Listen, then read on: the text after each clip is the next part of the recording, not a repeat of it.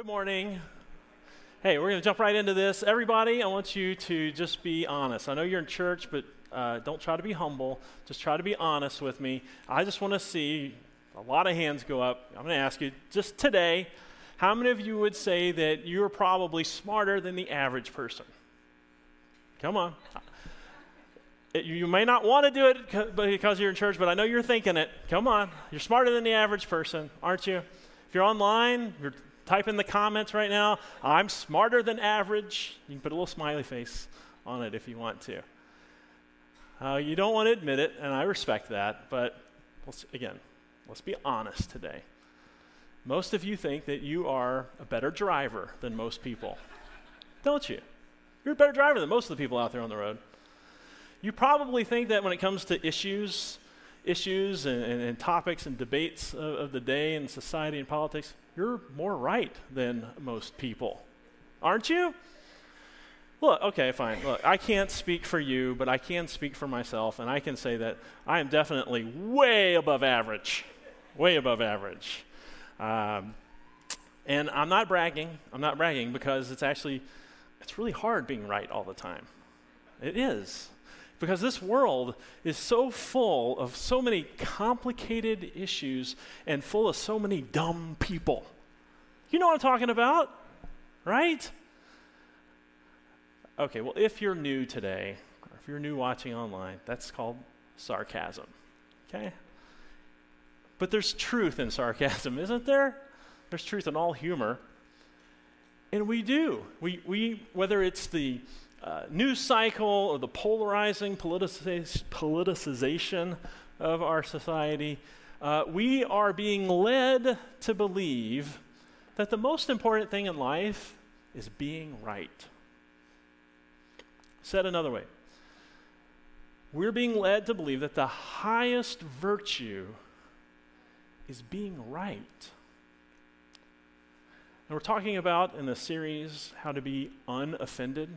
So many people today are easily offended. Talked about a few things. Go back, can check those out on YouTube. The other messages, Pastor Jeremy did a good one last week. But today we're talking about how this attitude that I'm right, I'm right, I know I'm right, leads us to actually ending up being offended quite often. And let me show you just one example of how this plays out in our society today. Before 2020, before 2020, the average reports to the FAA of unruly passengers, okay? 147 reports per year. 147. In the year 2021, 4,715 reports to the FAA of unruly passengers in our skies over America. Can you believe that? Yeah, you can believe it. Are you appalled by that? I think so. And what do you think the root of all that is? Well, I'm right. See, I've studied, I've got the secret information. I'm right about the vaccine. I'm right about when to wear a mask. I'm right about how to wear a mask. I'm right about where to wear a mask. I'm right, I'm right, I'm right. And so everybody else is just a bunch of dummies. I'm offended by them. You look down on them. Now, one of my favorite cartoons is Garfield. He's just the best. And he says, it's so true, right? I'm, hey, I'm not always right, but I'm never wrong. And so today, I just want to offend you a little bit. Is that okay? Is it? Because really, I don't, if I don't make you mad at least a couple times a year, I'm probably not doing my job, right? So if you're okay with me offending you a little bit, say, Pastor, go ahead, offend me. Okay, you asked for it. All right. No, very good. But we do. We, we, we can fall into this trap that our society has set uh, for everyone of thinking being right is the most important thing. And so, Jesus, in the gospel reading today, He says, To some who were confident of their own rightness and looked down on everyone else, he told this parable. Now, a little context for the setting, right? So, Jesus, right now, he's surrounded by a lot of people who, I mean, to put it bluntly, they were very much like a lot of people in our culture today. They were always right. And they believed that being right was the most important thing. And they believed telling other people how right they were and how wrong everybody else was was critical, mission critical. And so, to those people who are so right and look down on everybody else who's so wrong, he tells this parable. Two men went up to the temple to pray one a Pharisee, the other a tax collector. Now, this is, this is quite the contrast. Okay, the Pharisee, the Pharisee was very outwardly righteous. I mean, he dressed the part. He prayed loud prayers in public so everyone could hear him praying. He followed, now, the Ten Commandments that we already struggle with, that wasn't enough the Pharisees added another 613 laws and rules for them to follow, just so they could just show we're not just right 10 times a day, we're right 623 times a day. We follow all of these rules, we're right. And the other person, the tax collector, was very outwardly unrighteous, very outwardly despised, outwardly sinful. So you have these two very opposite ends of the spectrum people here. They're going into the temple to pray. How'd they pray? Well, the Pharisee stood by himself and he prayed. Oh, God. Oh, thank you so much that I am not like those other people. And God, in case you're wondering which other people I'm talking about, I'll tell you the robbers, those evildoers, those adulterers, those that tax collector. Oh, what is he doing here? Huh, no, not me. I fast twice a week. I give a tenth of all that I get. It's like he's giving this spiritual resume uh, to impress God. Well, how did the tax collector pray? He stood at a distance. He would not even look up to heaven. Couldn't even lift his eyes. He beat his chest and he said, God, have mercy on me, a sinner. I'm a poor, miserable sinner. Jesus concludes the parable. The lesson to be learned is that I tell you, this man, the tax collector, the unrighteous one, the sinful one, the humble one. He went home justified before God, not the other one. That's really shocking and a little scary for a pastor, especially. But for all Christians, hopefully, is that the Pharisee thought that he was right, and he was right. He, he lived a very holy life. He didn't rob anybody, he committed adultery. He fasted twice a week. I don't fast that. My spiritual discipline isn't that, isn't that great. Give a tenth of everything that he got. He was very disciplined. He's very right. But he's not the one that went home justified before God. Maybe being right isn't the highest virtue we should be striving for. And so, what we're talking about today, this week's theme, is that you're not as right as you think you are. And maybe even if you are right in all your ideas, your worldview, your approach might be not right, which kind of discounts the effect that you can actually have in the world.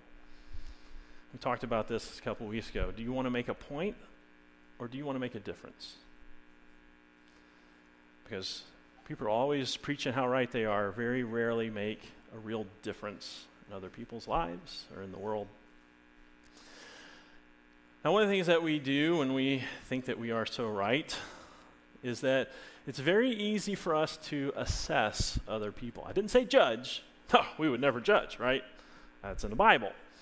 Judge not, lest ye be judged. So we're not going to judge, but eh, we can assess other people, right? We can do that. I'm actually pretty good at it. I'm pretty good at assessing people. If you want to know about somebody, come and ask me. I can tell you.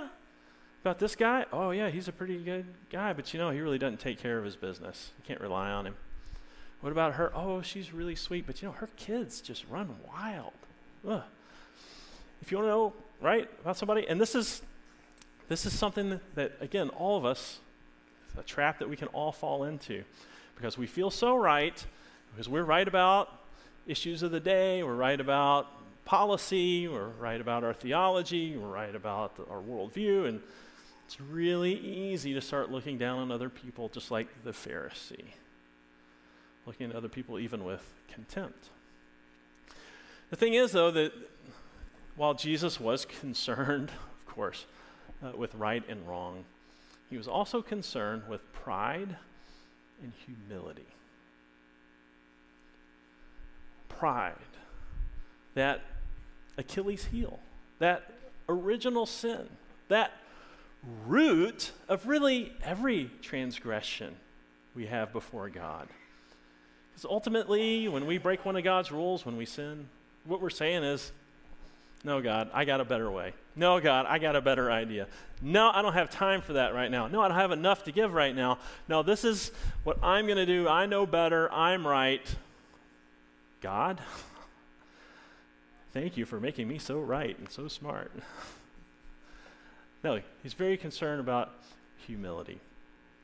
And just a practical example, even in, in my approach. Uh, here I am, you know, Mr. Preacher Man, right? And this is a picture actually in one of those European churches where you stand way up high and you look down on everybody else. I could be a little higher here today, maybe, right? And I could expound upon, you know what, if, if you want to know something about theology, come and talk to me. I, I know it. Okay, I've got a master's degree from Concordia Seminary, got almost a doctorate uh, from Fuller Seminary, two of the most prominent seminaries in the country. So if you got a question about anything in theology, anything at all. You, got, you want to know about the end times, or if you want to know about the proper role of women in ministry, uh, if you want to know what best translation of the Bible to use, come and talk to me, and I'll give you the right answer. And if you disagree with me, I'll explain to you how you're wrong. Right? Because I'm right. I am right. Now, a message like that, let me just ask you does that inspire you to want to follow Jesus? Because I'm telling you how right I am. This is the right answer. This is the right way to think. This is the right way to behave. This is the right thing to believe. This right person to vote for. This right attitude to have. Does that inspire you? Does that make you draw you in to follow Jesus more closely? No, it does not. And the reason is because you know that I am not perfect. And here's the danger with the church today, all of us Christians. If we lead with, I'm right about this, I'm right about this, and you're wrong about, you know what? They are assessing us too. And they're going to see that we're not perfect. Far from perfect. There's quite embarrassing, scandalous things that have happened from the Catholic Church to the Baptist Church to the Lutheran Church and individual congregations across the country every day. And it's embarrassing and it's scandalous. And they say, You're not perfect. Why would I believe you? So, here's something really fascinating for you today. Jesus was the most right person to ever live. I mean, he, he was perfect, right? He was perfect. Jesus was perfect, and yet he attracted sinful people to himself. He was perfectly right in, in all things, and all ways, and yet broken people with darkness, with hurt, with sin, were, it was almost irresistible. They were drawn to him. And how is that possible? Why? Why were all of these broken and sinful? They were wrong. There's no doubt. Jesus was right. How were they so attracted to Jesus? Do you ever think about it? Answer is really simple. Because Jesus did not make them feel wrong. He made them feel loved. See that? Jesus never made anybody feel wrong. He didn't preach to them haughtily, down to them, condemn him. He always made people feel loved. And that's our challenge. And it is a challenge because, again, we're right and they're wrong. but maybe we need to put that on the side and lead, lead with love. See, what happens is when we begin with a very prideful stance, again, don't mishear me. Jesus is concerned with right and wrong. Okay? But he's also concerned with pride and humility. And when we lead with pride, we don't often love others the way Jesus loved them. When we lead with, I am right, that leads us into a very negative spiral of events. We lead with pride, we lead with I'm right. The first thing we start to feel is morally superior. Hmm? Feel morally superior.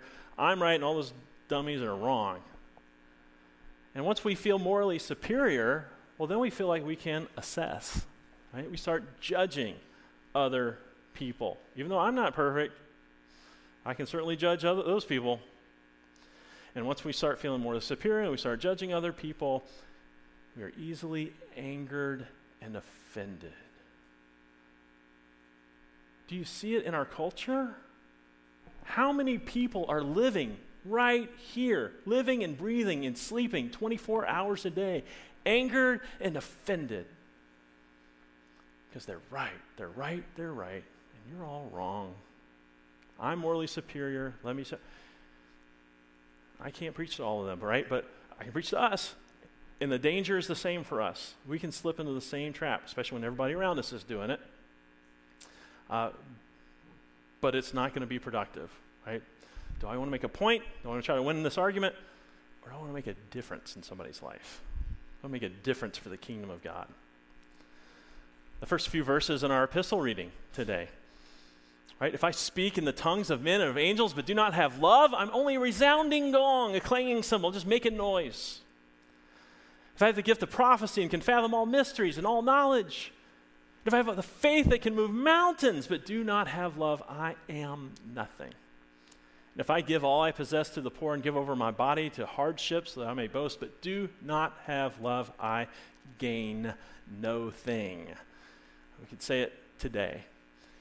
If I go to church every week, and if I read my little Bible devotion every single day, but don't have love, I'm not making any difference in this world. None.